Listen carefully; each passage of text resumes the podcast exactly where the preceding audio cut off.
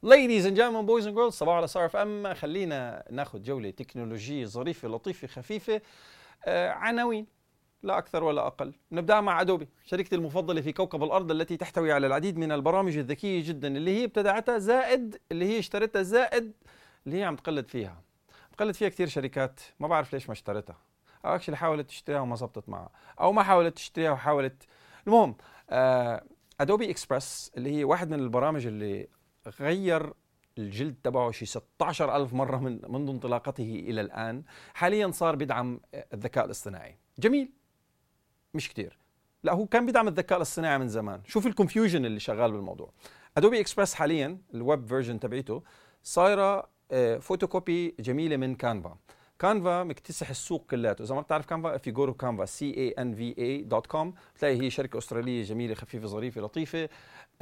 اكشلي هددت عرش ادوبي والبروفيشناليزم تاعيت اخراج المحتوى المرئي الجميل بطريقه جدا جدا بسيطه، كليك دراج دروب كليك دراج دروب، وخلصنا من 2019 وفي صعود مستمر كانفا وعم تاكل حصه سوقيه كبيره. هو فعليا كم تو ثينك اباوت، لا يوجد العديد او لم يكن هناك العديد من البرامج لاخراج المحتوى المرئي، صور شوية فيديوهات، فلايرات، شغلات مثل هيك، جرافيكس بشكل عام، من غير ما تلاقي اسم أدوبي فوتوشوب بالموضوع. لغاية ما لأنه العالم حتى على الفوتو إديتينج بيقول لك this picture is photoshopped، صارت كلمة موجودة بالديكشنري وكلمة كل العالم بتستخدمها. هذه هي قوة البراند تبع الفوتوشوب، مع إنه اللايت روم هو اللي بيعمل مونتاج للصور فوتوشوب، مع إنه الإلستريتر هو اللي بيعمل فيكتور جرافيكس فوتوشوب، كل شيء له علاقة بالجرافيكس فوتوشوب، لغاية ما إجا كانفا. وكانفا اشتغل وأخذ حصة سوقية كبيرة ببساطته وسلاسته. يعني بس تفتح الفوتوشوب أو الأدوبي سويت كلياتهم بتلاقي واجهة نوعا ما بسيطة، ولكن على بساطتها صعبة على المستخدم العادي إنه يقدر يفوت فيها ويطلع عمل جميل. أدوات جراحية عظيمة للي بيعرف شو عم بيعملها. ناس عم تتخصص بالجامعات فوتوشوب وادوبي سويتس كلياتها، والاكسبرت ببرامج الادوبي ناس رواتبها عاليه لانه في كتير فيتشرز. عم بقول لك ادوات جراحيه من الاخر. اجا كانفا بسط لك العمليه كلياتها. عمي انا عن جد اذا بدي طلع فلاير بسيط ضروري اتعلم العلم كلياته مشان طلع بس فلاير اقول انه لدينا خصومات على مفروشات، اكيد لا. وحاجة المستخدم بشكل عام في الكوكب تميل إلى البساطة. أكيد الإعلانات والفوتو إديتينج وهالفوتوشوب بدها بروفيشنال بيبل اللي بدهم يضووا رمش موديل من الزاوية، إضاءة من هالزاوية، وبده يعمل يخلق فونت معين بطريقة معينة. هيدي بدها أدوات جراحية، ولكن 95% من الريكوايرمنت العالمية شو محتاجة إن أنا أروح على جرافيك ديزاين كمباني ولا أدفرتايزنج ايجنسي مشان تعمل لي كتير شغل بالفوتوشوب. فكانفا نجح وفوتوشوب بلشت تركز أو حست بأهمية السوق البسيط اللي مش محتاج كتير complications. هلا فاير فلاي بذكاء اصطناعي ودعم الذكاء الاصطناعي، بقول له للذكاء الاصطناعي شو بدي بيعطيني إياه بشكل جميل جدا. برافو. I was one of the beta testers الفايرفلاي، كان كتير عجبني صراحة، وذي انتجريتد مع الفوتوشوب وبرافو. هلا they're integrating a lot of AI مع الأدوبي إكسبرس واللي هو كانفا بس بحلة أدوبي، بيعطيك الشغلات البسيطة. يعني next time بدك تعمل حفلة عيد ميلاد لابنك وبدك تعزم جروب العائلة على الواتساب، بدك تحط لهم فلاير جميل خفيف ظريف لطيف، فيك تروح على كانفا، فيك تعملها من أدوبي إكسبرس، وفيك تقول له للذكاء الاصطناعي شو يعمل ويعمل لك إياها. جميل. عجبتني فكرة إنه عم نحكي مع الآلة والآلة عم تفهم علينا وعم تردلنا بمخرجات. كملوا هيك. بس عندي تعليق بسيط. أدوبي literally عندهم بصمة بأي جهاز من أجهزة إنتاج المحتوى في العالم وحتى بالتجارة الإلكترونية. يعني عم بيوسعوا. I love the way عم بيتوسعوا. بس الحكومة أو الاتحاد الأوروبي حاطينهم تحت المجهر لدراسة الاحتكار، لأنه عن جد لا يوجد مجال من هذه المجالات إلا وأدوبي إلى بصمة فيها. مع ولا ضد؟ خبرونا بالايميل صباحو@starfm.ae. وللاشخاص اللي عم بيحضروا هذا البودكاست على منصات التواصل الاجتماعي اكتبوا لنا اياها بصندوق التعليقات. موفينج اون، بما اننا عم نحكي ذكاء اصطناعي لازم نحكي عن كهرباء، وبما اننا عم نحكي عن كهرباء رح نحكي شيء ما له علاقه، عم بحاول ادخلهم ببعض ما عم بيدخلوا ببعض. لامبورغيني اليوم عم تستعرض السياره السوبر كار تاعيتها الكهربائيه بالكامل، وعم بيقولوا سبيكيليشن، يعني هذا البودكاست عم تسمعوه قبل ما تطلق السيارة بساعات، وعند إطلاق السيارة رح نعرف إمتى السيارة رح تنزل. السبيكيليشنز عم تقول إنه هذه السيارة ما رح تشوف الضوء قبل 2030، واللي هي غمض عين فتحين نوصل هناك. ولكن لاحظين شغلة، إنه في توجه عالمي كتير كبير من شركات السيارات السوبر ناحية السوبر الكهربائي، وهذا الشيء شياومي واللي هي شركة موبايلات وتكنولوجيا صاروا منزلين سيارة وسوبر، فيسكر واللي هي سيارة كهرباء صارت منزلة سيارة كهرباء سوبر، فيراري سوبر، بورشا سوبر، وهكذا سوبر.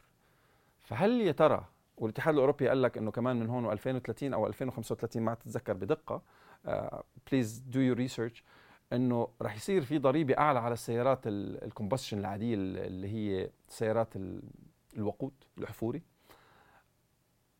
ما عدا اكسبشنز اللي هي السيارات الفارهه التي تشتغل بالبلا بلا بلا، لانه هي اوريدي عليها تاكس اتسترا اتسترا. ولكن التوجه ناحيه انتاج سيارات سوبر كهربائيه جميل جدا، وراح يغطي جزء من الماركت مهم جدا، فدخول لامبورغيني بهذا السباق يحمد. تمام، نرجع اي نرجع اي. صارت مصيبه من يومين بسناب شات، لكل عشاق سناب شات في كوكب الارض. يعني حاولت ما اضحك وانا عم بقرا الخبر، لم استطيع، لأنه تفاجأ العديد من مستخدمي سناب شات وشكوا أنه سناب شات عم بيصورهم من غير ما يكونوا بدهم.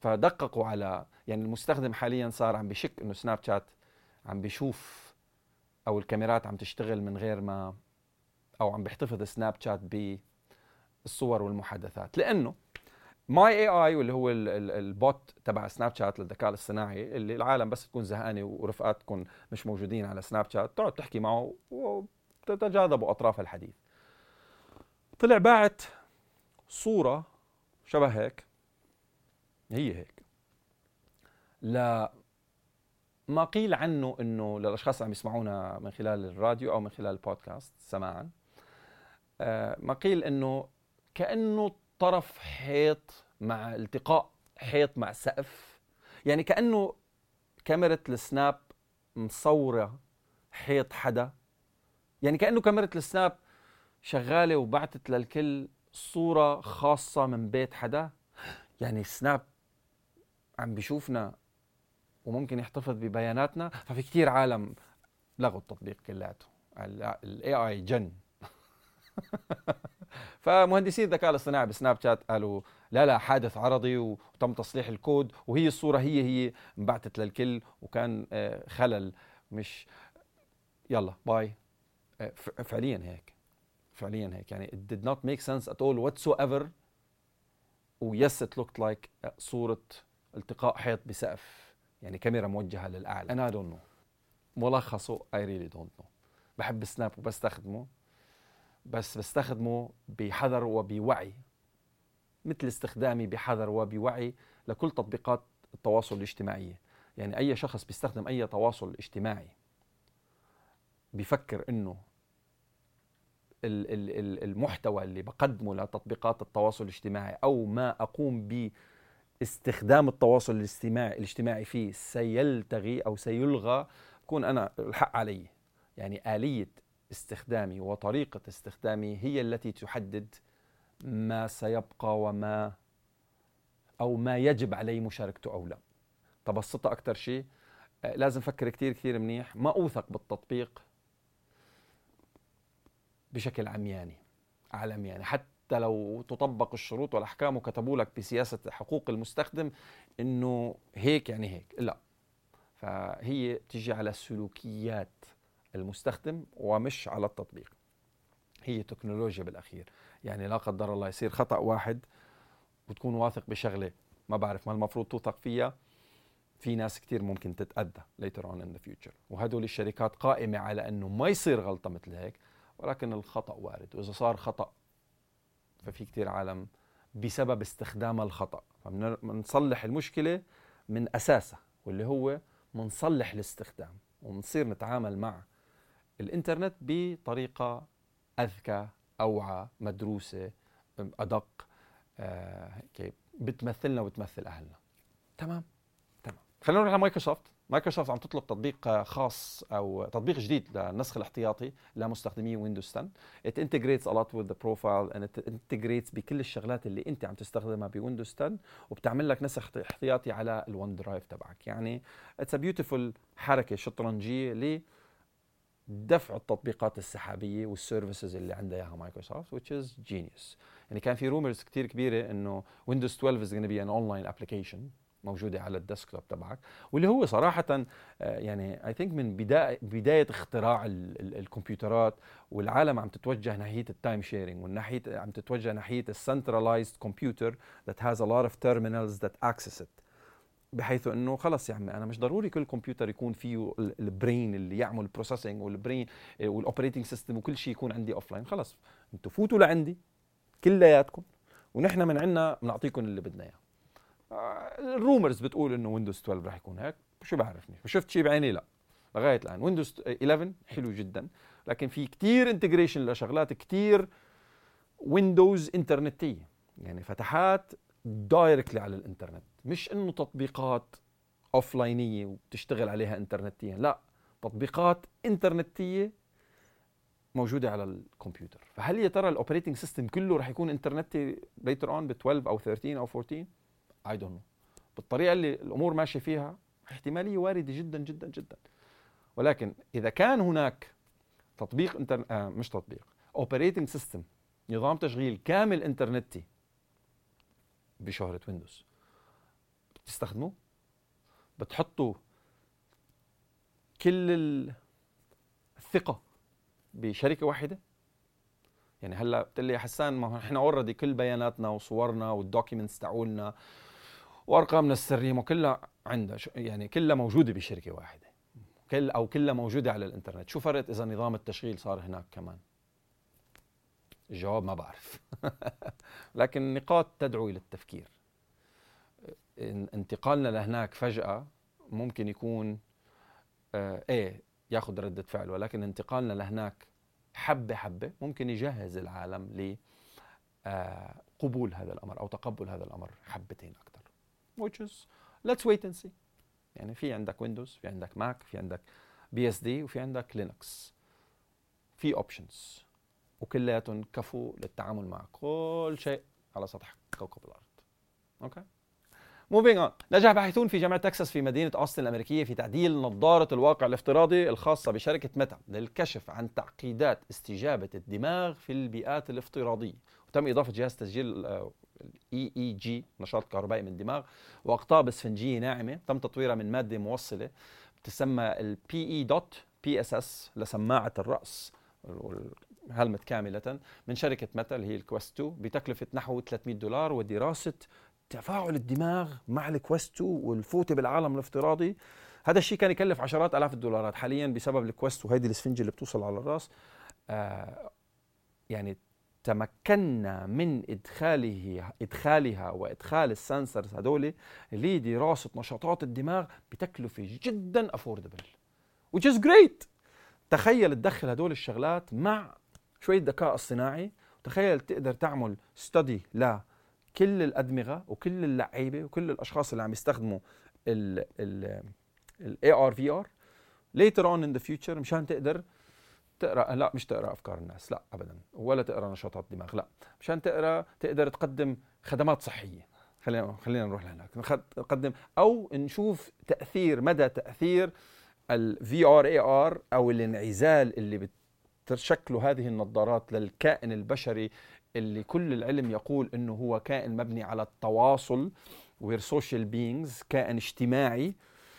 هل يا ترى سنستطيع نقل الاجتماعي للرقمي 100%؟ ما بعرف, هيدي تحليل الخاص طبعا, لانه ما هي الخطوات المستقبليه او لوين التكنولوجيا اخذتنا ككائن اجتماعي اسمه البشر. كويس. That's it. نروح عند اكس وإيلون ماسك وتويتر.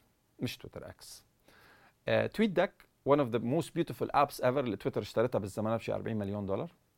سكروه من فترة لما إيلون اشترى تويتر لأنه عم بيفوت APIs وبفوت العالم على خدمات هو إيلون ما بده العالم تفوت عليها. حاليا صار موجود ورجع وبقوة، هو ما انتهى بس انه ما كان في اكسس عليه، ما كان بيسمح لك تو اكسس يور اكس اكاونت.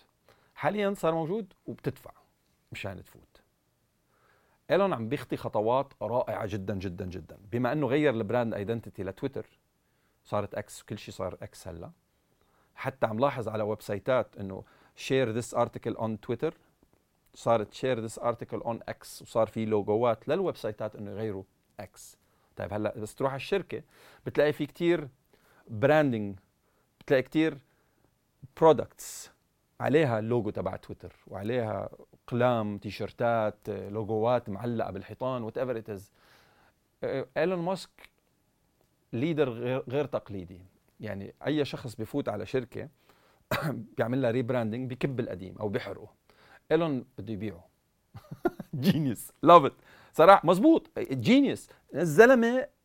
يعني العصفور الازرق عنده فانز، وهدول الفانز حيدفعوا هدول الشغلات. ليه ما استفاد منهم ماليا وانا دافع $44 مليار؟ هذا واحد. اثنين، اللي رح يشتروا اشياء تويتر واغراضها، قلم، مج، عصفور، لوجو، وات ايفر ات از، تويتس، ستريس بول، شو ما كانت تكون، لتر هيد، هدول ليتر اون ان ذا فيوتشر بتنباع بزليارات الدولارات، خاصه اذا نجمت اكس. وانا بقول رح تنجم اكس، يعني بس يكون الفيوتشر تبعك كتير كتير برايت. اشتري الماضي، يعني الايفون الاول النسخه الاولى كان ينباع $300-400 اول ما نزل، العالم شافته غالي. النسخه الاولى ببوكس سيلد اوريجينال باع، حكينا عنه ببودكاست صباحه على التكنولوجي، باع شي $200-300 ألف. هذا ابو $300 صار $300 ألف، ولسه كمان 10 و20 سنه لو بيضلوا بعده بنفس البوكس وما لمس. This is an investment يا حسن. ايه it's an investment. بس ما اللي اشتراه اول مره ما كان عارفان انه الايفون او البراند هذا راح يوصل لهالتنجيم هذا. حاليا انت اذا بدك تشتري عصفوره زرقاء اسمها بالزمانات تويتر، بكره بس اكس تصير الشركه التريليونيه الاولى في الكوكب، في كلهم تريليونيه، سوري. الشركه شو بيجي بعد التريليون ما بعرف، احنا تريليون بكفينا. بعد التريليون رح تصير قيمه الماضي تبع اكس بكتير مصاري. فهيدي واحدة من الشغلات الجميلة جدا، وإيلون is a genius to actually do it. وعم شور رح يخبي له شغلة شغلتين لإله part of the history of Twitter/X. خلينا بأكس كمان شوي. ليندا ياكارينو اللي هي السي او تبع أكس قالت إنه المنصة حاليا أو قريبا جدا actually they're testing رح تستقبل تحديث جديد بيجلب ميزة مكالمات الفيديو للمستخدمين كخطوة جديدة بمشوار تحويل المنصة من تويتر، تطبيق التويت تويت، لا تطبيق كل شيء. وفي one of the users actually she tweeted, she asked, she posted إنه oh my god I just called on Twitter or on X, which is. وإيلون صار له فترة عم بيشتغل على قصة الفيديو to integrate video with everything واللايف ستريمينج اللي هي كان يسموه ايام زمان بيريسكوب، اللايف ستريمينج على الفيديو. وعم بحسن الالجوريثم، الذكاء الاصطناعي تبع الريكومنديشن انجن للفيديوهات على اكس. وصراحه بس تعلق فيها بتعلق بشكل كتير حلو سلس، يعني عم بيدرسوا البيهيفير تبعك بشكل عبقري جدا، والاكسبيرينس رائعه، وسمح للاشخاص انه ينزلوا فيديو. ففي توجه ناحيه الفيديو. وصراحه ان today's day and time اذا انت ما انك موجود على الفيديو I don't think you exist. يعني كنت اتذكر بالزمانات 2016 17 18 سيسكو كانت عامله ريسيرش انه باي 2019 if you don't او 80% of companies لازم يكون لها حضور فيديوي، واذا ما كان لك حضور فيديوي فانت عم تخسر من قيمتك السوقيه شيء 20-30-40% بالسنه. هذا حكي بال 2016. مع وجود الجائحه مع انصدامنا بالجائحة كان في واحد بيشتغل بسيسكو مدير تطوير التواصل الفيديوي. سيسكو عندهم ويبكس للاجتماعات الفيديوية أو الاجتماعات الصوتية. كانت الاجتماعات الصوتية جيدة على ويبكس وكل الشركات عم تستخدم ويبكس بالزمانات لأنه ما كان في حلول كثيرة. فكان عنده اللي مستلم الكوميونيكيشن أو مستلم تطوير البرودكت ديفلوبمنت أو شيء مثل هيك، كان عنده فكرة ليطور الفيديو، إنه منصة الفيديو عنا تعيسة يا عمي خلينا نظبطها، خلينا والإدارة ما بدها تسمعه، يا عمي خلينا نظبط، خلينا نركز هون، الإدارة ما بدها تسمعه، يا عمي المستقبل فيديو، أنتوا قلتوا المستقبل، الإدارة ما بدها تسمعه، سكر ضب استقال، راح فتح شيء اسمه زوم، غمض عين فتح ب 2019، غمض عين فتح عين زوم أهم تطبيق في كوكب الأرض بسنة 2020، ولهلا عم بيشتغلوا شغل كتير كتير مرتب زوم. ففعليا إذا ما عندك فيديو، المحتوى تبعك فيديو وعم تحكي فيديو والمكالمات تبعك فيديو وكل شيء عندك فيديو، you're gonna lose بشكل بيوجع. حتى البودكاست صار فيديو، حتى حتى يوتيوب صار منزل فيديو إلا ثريدز. ذكرت صحيفة الثريدز ما عنده فيديو لسه، بس لأنه هو ابن انستغرام. ذكرت صحيفة الجارديان اللي هن الوحيدين في الكوكب اللي إذا كل الكوكب عم بيقول ABC هن بيقولوا زرع حصد زرع whatever it is، لحالهم بيجيبوا أخبار I don't know وبيقول لك من مصادر. مهم صحيفة الجارديان الثلاثة الماضية ذكرت إنه الاستخدام اليومي لتطبيق الثريدز اللي أطلقته ميتا لمنافسة تويتر، هو ما أطلقته لمنافسة تويتر بيرسي على قد هذا التحليل الشخصي، أو أطلقته لأنه تسمح لمستخدميها إنهم يحكوا كتابياً من غير ما يحكوا صورياً. المهم عم بيواصل التراجع بعد انطلاقته القوية في الأسابيع الأولى من انطلاقه، وانخفض التفاعل مع التطبيق بنسبة 79% من 2.3 مليون مستخدم بشهر يوليو ل 576 ألف مستخدم لغاية 7 أغسطس. بدك تقول لي حسان من وين جبنا هالبيانات؟ أكيد مش من لابيتالي دوت كوم، من منصة سيميلر ويب. هل هدول أرقام دقيقة؟ أكيد لا، والأرقام الرسمية ما رح تسمعوا فيها من حدا الأرقام اللي عن حق وحقيقة ما رح تسمعوا فيها من حدا، بس أرقام تقريبية وقد تكون قريبة من الواقع، احتمالية عالية جدا. وبلشوا تحليلات على بناء على العديد من البراندات المهمة خففت من وتيرة المنشورات اللي موجودة على ثريدز. يعني مثلا سين من البراندات الكبيرة جدا كانت تنزل 10 ثريدات باليوم، صارت تنزل 2.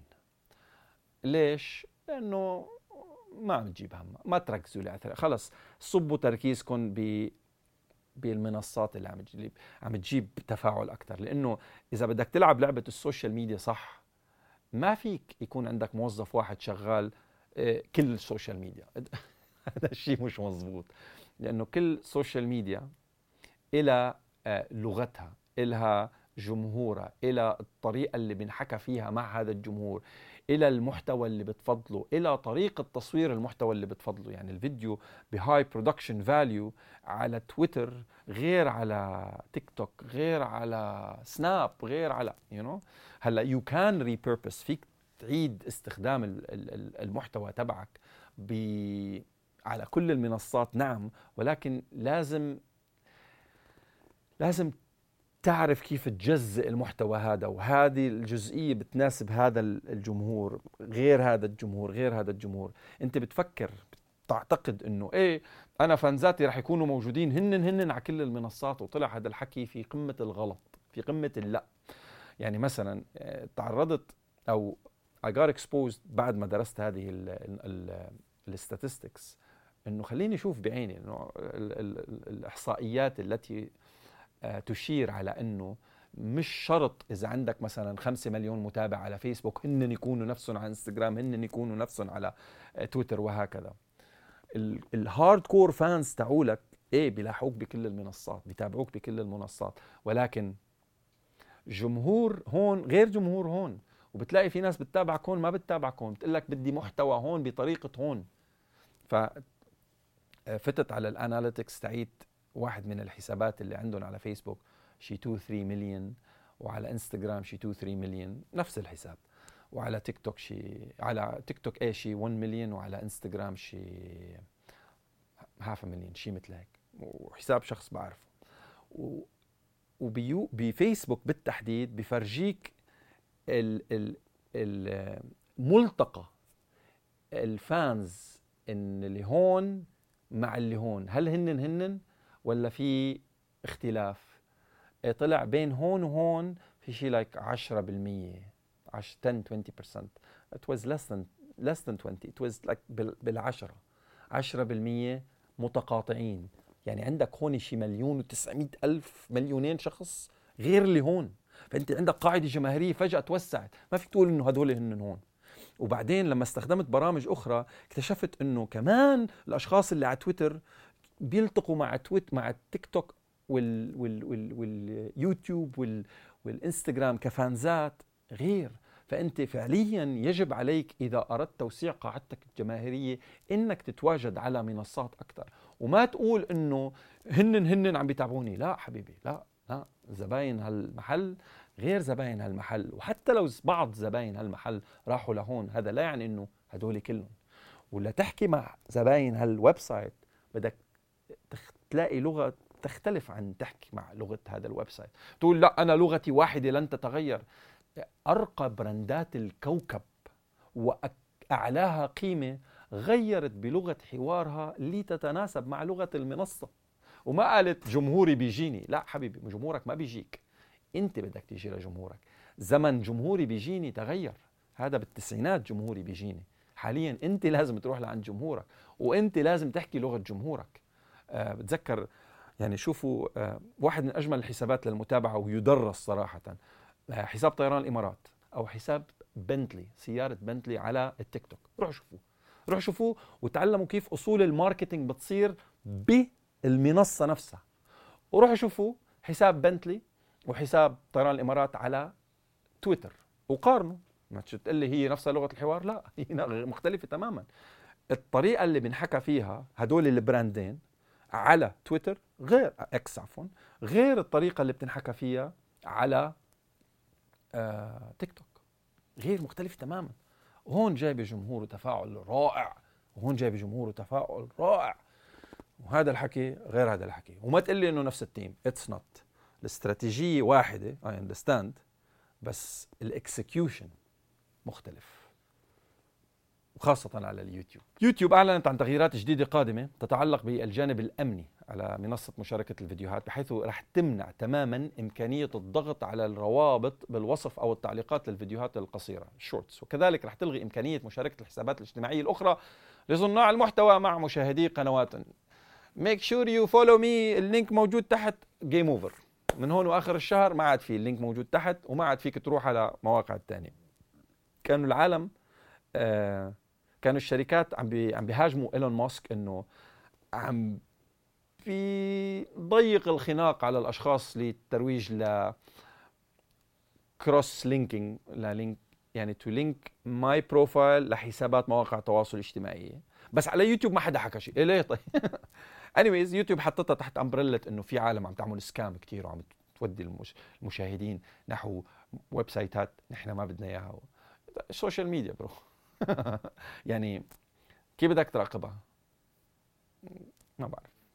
تراقبها بالذكاء الاصطناعي. خليك معي وجايب لك خبر عن الذكاء الاصطناعي واستخدام الذكاء الاصطناعي واوبن اي اي، كيف عم تقول انه يا فيك تراقب كتير شغلات من على السوشيال ميديا. خليك معي. للاشخاص اللي عم يسمعونا على الراديو، نحن موجودين على كل منصات البودكاست، والاشخاص اللي عم يسمعونا على البودكاست نحن موجودين على الراديو بدولة الامارات العربية المتحدة، اسمه محطة ستار اف ام يو اي، وعندنا تطبيق على الانترنت على الاي او اس والاندرويد اسمه ستار اف ام الامارات، سو داونلود ات. والاشخاص اللي عم يسمعونا على الراديو ميك شور يو جو تو تطبيق البلاتفورم يا حبيبي انا، تطبيق اي تطبيق بودكاست انتم بتحبوه، ودوروا على ستار اف ام الامارات واتركوا لنا هيك شويه نجوم جميله، وتقولوا لنا كومنتات حلوه، يعني شو ما كانت ايجابيه او سلبيه، فيدباك كثير بيهمنا. جميل. يوتيوب مؤخرا بدات باختبار نسخه ويب جديده، وبتسبب منع ملايين الاشخاص اللي بيستخدموا برامج منع الاعلانات، الاد بلوكرز. بزنس كتير جميل كتير جميل. لا مش كتير جميل. هو جميل للمستخدم ومش جميل للمعلن ومش جميل للشخص اللي عم بيصنع محتوى وبيحط اعلانات مشان يسترزع من الاعلانات. هاتك لتعرف تمسك العصاية من النص. يعني جد انا كصانع محتوى عم بصنع هذا المحتوى مشان احطه على الانترنت مشان دخل، مش انا مش بالبرنامج هذا، بس كصانع محتوى، المثال كصانع محتوى مشان الدخل. طيب هذا الدخل منين بيجي؟ يوتيوب ما راح يعطيني الدخل من جيبته، بجيب اعلان بحطه على المحتوى تبعي، وهذا الاعلان نتقاسم البروفيتس تاعيته بالنص. جميل، بس محمد يجي يحضر هذا الفيديو بشوف الاعلان قبل ما يشوف المحتوى تبعي. جميل، طيب محمد عم يستخدم منع عرض اعلانات، يعني الاعلان ما انشاف، يعني هذا الفيديو ما حصل ولا درهم ولا درهم من شوفة محمد لهذا الفيديو. طيب انا مجهودي وين راح؟ طيب يعني انا عم بحاول استرزق بصناعة المحتوى، والمنصة عم تسمح لي انه استخدم الادوات والتكنولوجيا والانفراستراكشر والبلاتفورم كلياتها لاني لتساعدني اني انتج هذا المحتوى، تجيب لي هي اعلانات، تا انه كلنا وين وين سيتويشن. بيجي محمد بالاد بلوكر تبعه بيمنع المنصة من عرض الاعلانات، لا المنصة استفادت ولا منتج المحتوى استفاد. محمد اللي استفاد انه ما زعجته الاعلانات، لانه محمد متضايق انه الاعلانات كتير او طويلة.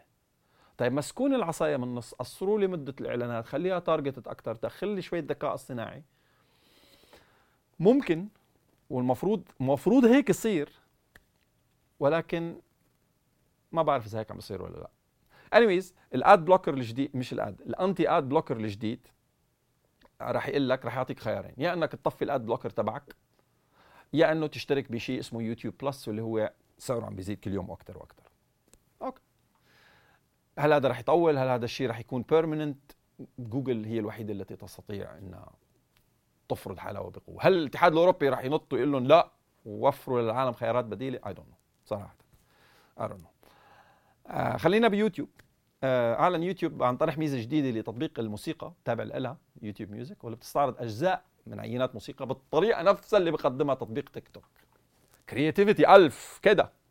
طيب ما انتم من اوائل الناس اللي شغالين موسيقى، والشباب اللي شغالين عندكم بقسم الموسيقى من عمالقه الادمغه التي تقدم حلول جميله جدا من السوق ولا السوق. يعني هدول الناس سميعة، مش بس سميعة أغاني، سميعة سوق. يعني بيسمع السوق شو بده وبيجي بيقترح. ليه بتقول لا؟ بس تيك توك ينفذ.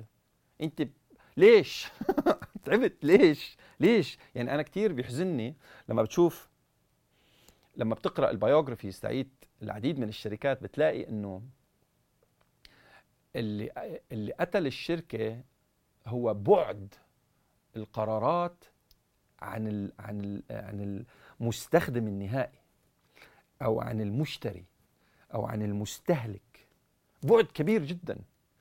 طيب اقرب ناس للمستهلك اللي هن السيلز او الكاستمر سيرفيس او تاع الكول سنتر او الناس اللي دايركتلي مع المستخدم.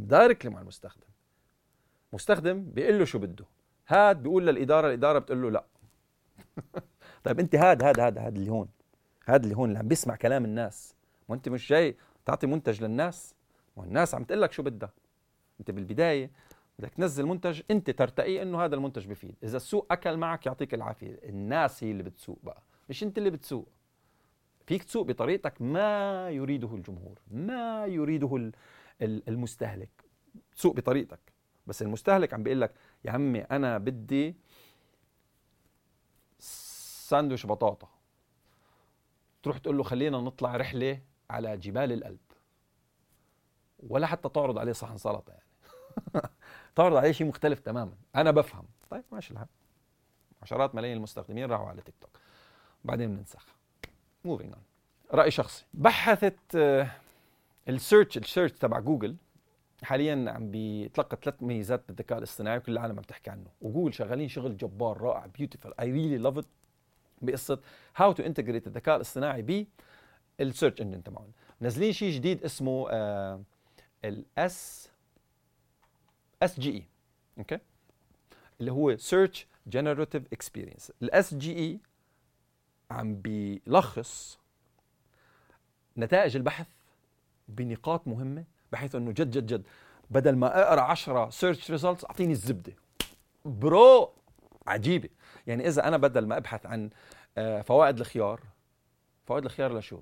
بقول له مثلا فوائد قشر الخيار لعلاج حموضة المعدة لشخص تجاوز من العمر كذا ويعاني من كذا، بدل ما افتح 16 ويب سايت بيعطيني الزبدة فوق. الله، كيف لي أن أحصل على إضاءة مناسبة لتصوير بودكاست في المنزل؟ أعطيني الزبدة. واو، جميل جدا. وكمان بيفسر المصطلحات المعقدة للعلوم، التكنولوجيا، الهندسة، الرياضيات، الاقتصاد، التاريخ وغيره. يعني لما قال لك إنه ميتافيزيقيات الحياة، إيش شو يعني شو يعني ميتافيزيقيات؟ You lost me. You pointed it. بتعطيك تفسير شو يعني ميتافيزيقيات. تعطيك تفسير إنه البعد الهندسي الخامس للدالة كذا. إيه ريلاكس. هيدا يعني كذا. واو، برافو. وكمان للديفلوبرز، المطورين، المبرمجين، لانه اكثر ناس يعني بيقول لك في نكته عن المبرمجين، بيقول لك انه a good programmer is a programmer that knows how to، او a good developer is a developer that knows how to Google. وهو فعليا صراحه at the end of the day انت مالك مضطر تحفظ كل هدول الشغلات، ولكن مضطر تفهمهم. بفهمك لهذه الشغلات ستستطيع ان تعرف وين تلاقيهم. وصديقك الصدوق بالبرمجة هو جوجل. أيام زمان يو يوز تو جوجل تتعرف توصل للإجابة. هلا يو يوز تو جوجل فالإجابة تجيك وملخصة وجميلة ويعطيك الزبدة برمجيا. يا رائع. تذكروا من شوي قلت لكم إنه استخدام الذكاء الاصطناعي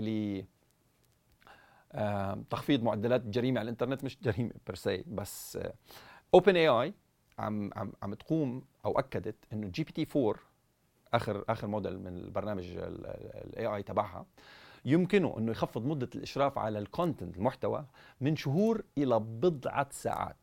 هل تعلم عزيزي المشاهد اند اور المستمع اند اور الموجود على السوشيال ميديا حاليا انه كل بوست بتنزله على السوشيال ميديا بمر تحت عيون، اول شيء ذكاء اصطناعي، ثاني شيء اذا شك الذكاء الاصطناعي بالموضوع بمر تحت عيون بشر؟ وهل تعلم انه كلمه بمر تحت عيون بشر الذكاء الاصطناعي ما راح يلقط كل شيء؟ في عشرات الاف البوستات بير سكند عم تمر لعيون أو تحت عيون موظفين عم بيشرفوا على المحتوى الإنترنتي.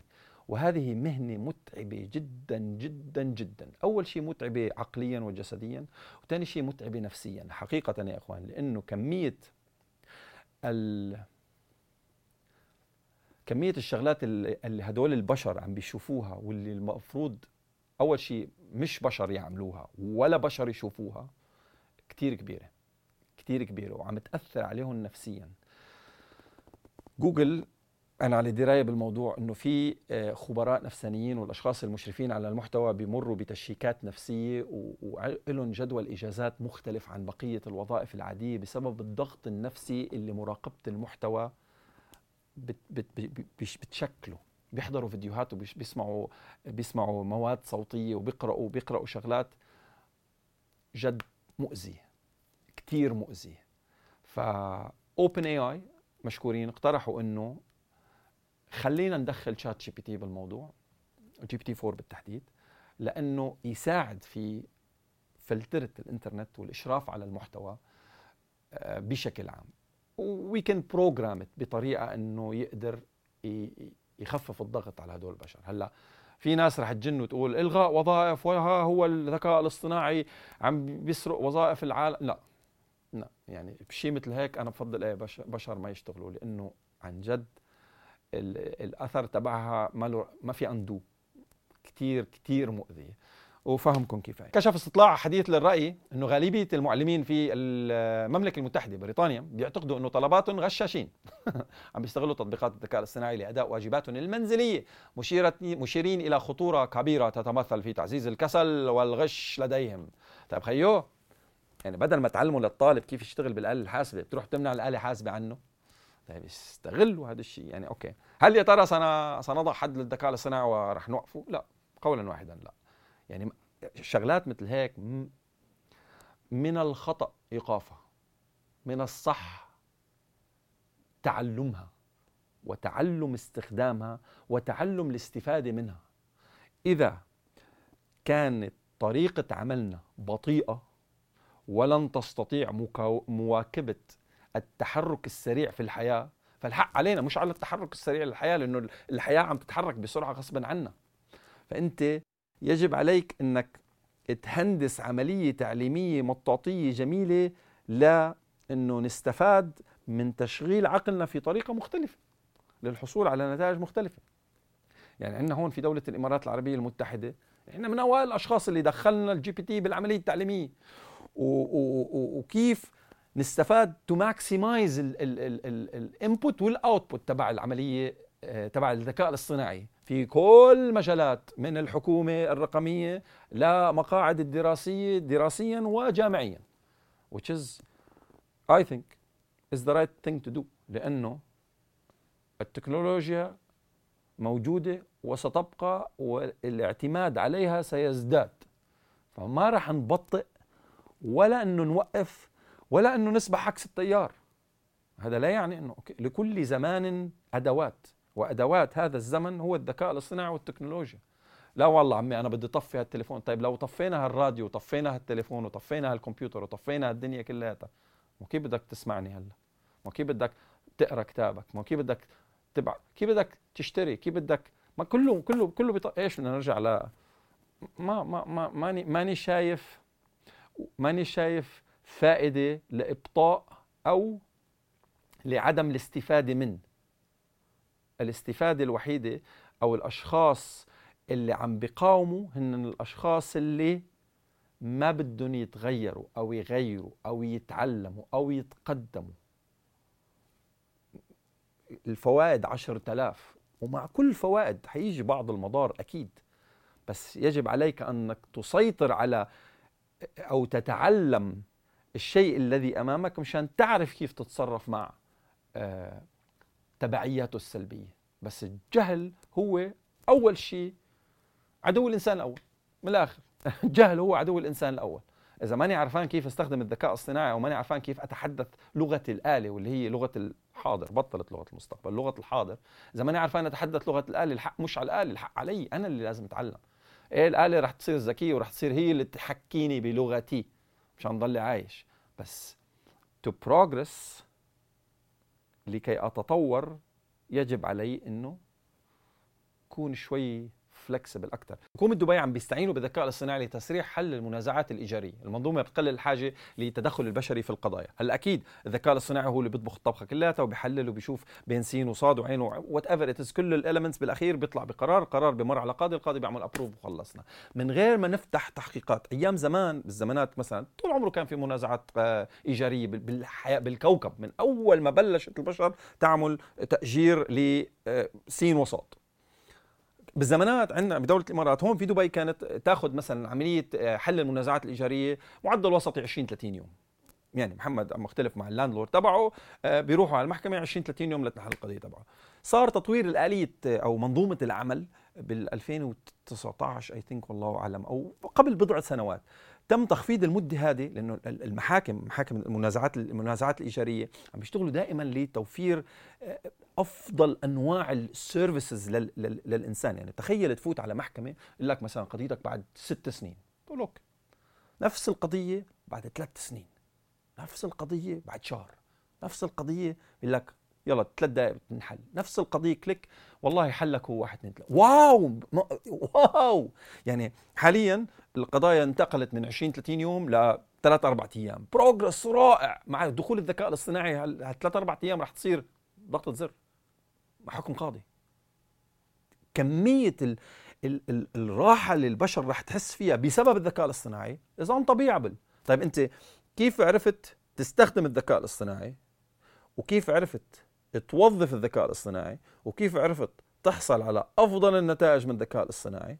هي الترك كلياتها. هون بقى عرفان تسوق الكوكب بالاتجاه اللي أنت بدك إياه. هل هذا الشيء يعني حيعطيك نتائج مضمونة 100%؟ أكيد لا، ما بيهم، ما في شيء بالعالم بيعطيك نتائج مضمونة 100%، ولكن سهلت حياة بشر كلياتها، كل البشر، كل المنازعات الإيجارية سهلت حياتهم، مش كلهم، 99.9% منهم. هيدي مو بروجرس. ده اذا هيدي مو بروجرس انا ما بعرف شو هو البروجرس صراحه.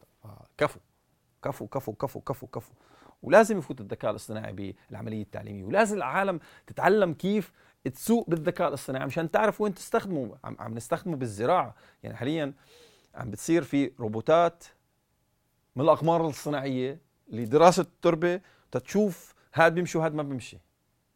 يعني ايام زمان كانت الشغلات تاخذ لك 16 سنه مشان تخلص، هلا ب 16 ثانيه بتخلص. هذا مو انه بروجرس؟ وجهة نظري انه in the near future رح يكون في شي 10,000 نوع ذكاء اصطناعي، وكل الذكاء الاصطناعي بيحكوا مع بعض. هذه الشغل السنجلاريتي بقصه الذكاء الاصطناعي ما رح تزبط، اتليست مو من هون in my lifetime. ولا انتم شو رايكم؟ تواصلوا معنا خلال الايميل sabaha@starfm.ae. عم تتوقع شركه فورد موتورز ارتفاع ايرادات خدمات برمجيات السيارات مثل ميزه القياده الذاتيه FSD فول autonomous driving FAD فل سر شو بعرفني ميزة القيادة الذاتية للسيارة بنحو 1000% خلال السنوات القليلة المقبلة. إذا بدك تشتغل برمجة، اشتغل برمجة سيارات and or تطبيقات السيارات، لأنه ممكن على الانفوتيمنت تبع الهيدا أو أبس على الكار بلاي تبع جوجل أو الأبل. anyways مايكروسوفت وقفت مساعدة ذكية على ويندوز 11. هذا شو كان اسمه؟ كورتانا. تذكر كورتانا؟ أنا ما استخدمته ولا مرة والله، اكشلي حاولت استخدمه ما كانت تفهم علي. هلا في شيء قريبا راح ينزل اسمه ويندوز كوبايلوت اذا ما كان نزل اوريدي امون ماك. زياده متوقعه في اسعار الهواتف، هواتف اندرويد بسبب معالج كوالكوم، خاصه الجن 3 جن 2 جن مش عارف شو. فهلا الدايمستي في كومبيتيشن كتير كتير عاليه، ففي توجه للشركات انها تروح لالترناتيفز عن كوالكوم. ما بعرف ليه كوالكوم عم بيزيدوا الاسعار، بجوز بعرف سنويس. توقعوا زيادة أسعار هواتف الأندرويد، ناقصة هي الدنيا.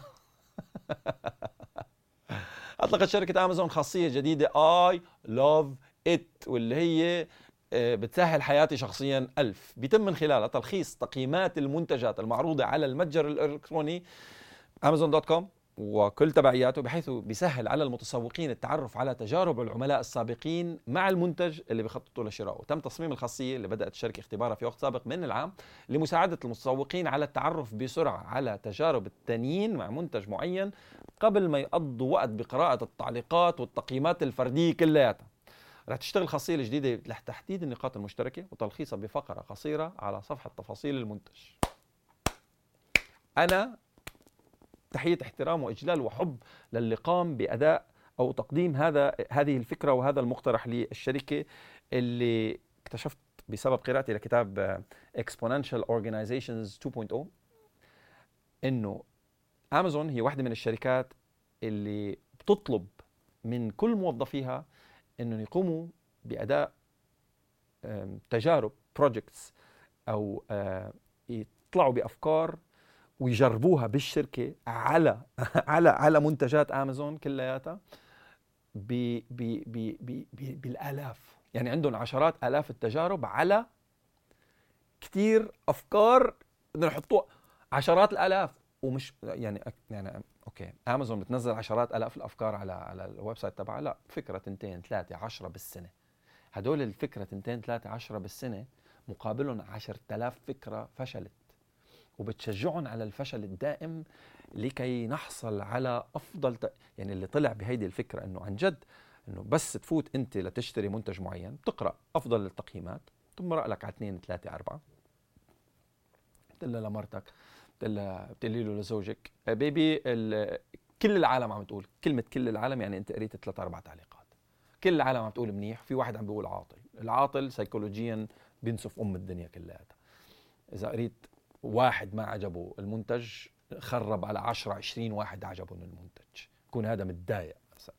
فأنت بدل ما تقرأ 10 20 30 تجربة ريفيو على المنتج، بيلخص لك إياهم. هو بيقرأ 1000 ريفيو. أنا عادة بروح على المنتجات اللي فيها ريفيوز كتير، المنتجات اللي ما فيها ريفيوز بفضل ما أشتريها إلا إذا ما في غيرها، واللي هو بالنادر تلاقي منتج على أمازون ما في غيره. فهو بيقرا لك الريفيوز كلياتهم، بيعطيك الزبده تبعها ايجابا ام سلبا. برافو التيم اللي طلع بالفكره هاي واشتغل عليها وعلى تطبيقها. برافو امازون، حطوا لي على صفحتي بليز. اميزنج جينيوس. شايفين الذكاء الاصطناعي كيف بيسهل حياه البني ادمين عند استخدامه بالطريقه الصحيحه. نتفليكس فعم تستعد اعتبارا من التنين الجاي. إذا عم تسمعوا هذا الفيديو من بعد تاريخ 18 فهو التنين اللي بعد 18/8. تستعد شركة نتفليكس لتمكين مشتركيها في كندا وبريطانيا من معاينة واختبار ألعابها السحابية الجديدة عبر أجهزة التلفزيون بعد ما أطلقوها على التليفونات بسنة 2021. هيك بنكون وصلنا لختام هذا البودكاست الجميل الخفيف الظريف اللطيف من صباحه للتكنولوجي لليوم. الأشخاص اللي عم يسمعونا على الراديو نحن موجودين على منصات البودكاست، والأشخاص اللي عم يسمعونا على البودكاست نحن موجودين على الراديو وعلى كل منصات السوشيال ميديا باسم ستار اف ام يو اي، وعندنا تطبيقنا الخاص على متجر التطبيقات iOS أو أندرويد باسم ستار اف ام الإمارات. كما كنا أخوكم حسان الشيخ، إلى اللقاء.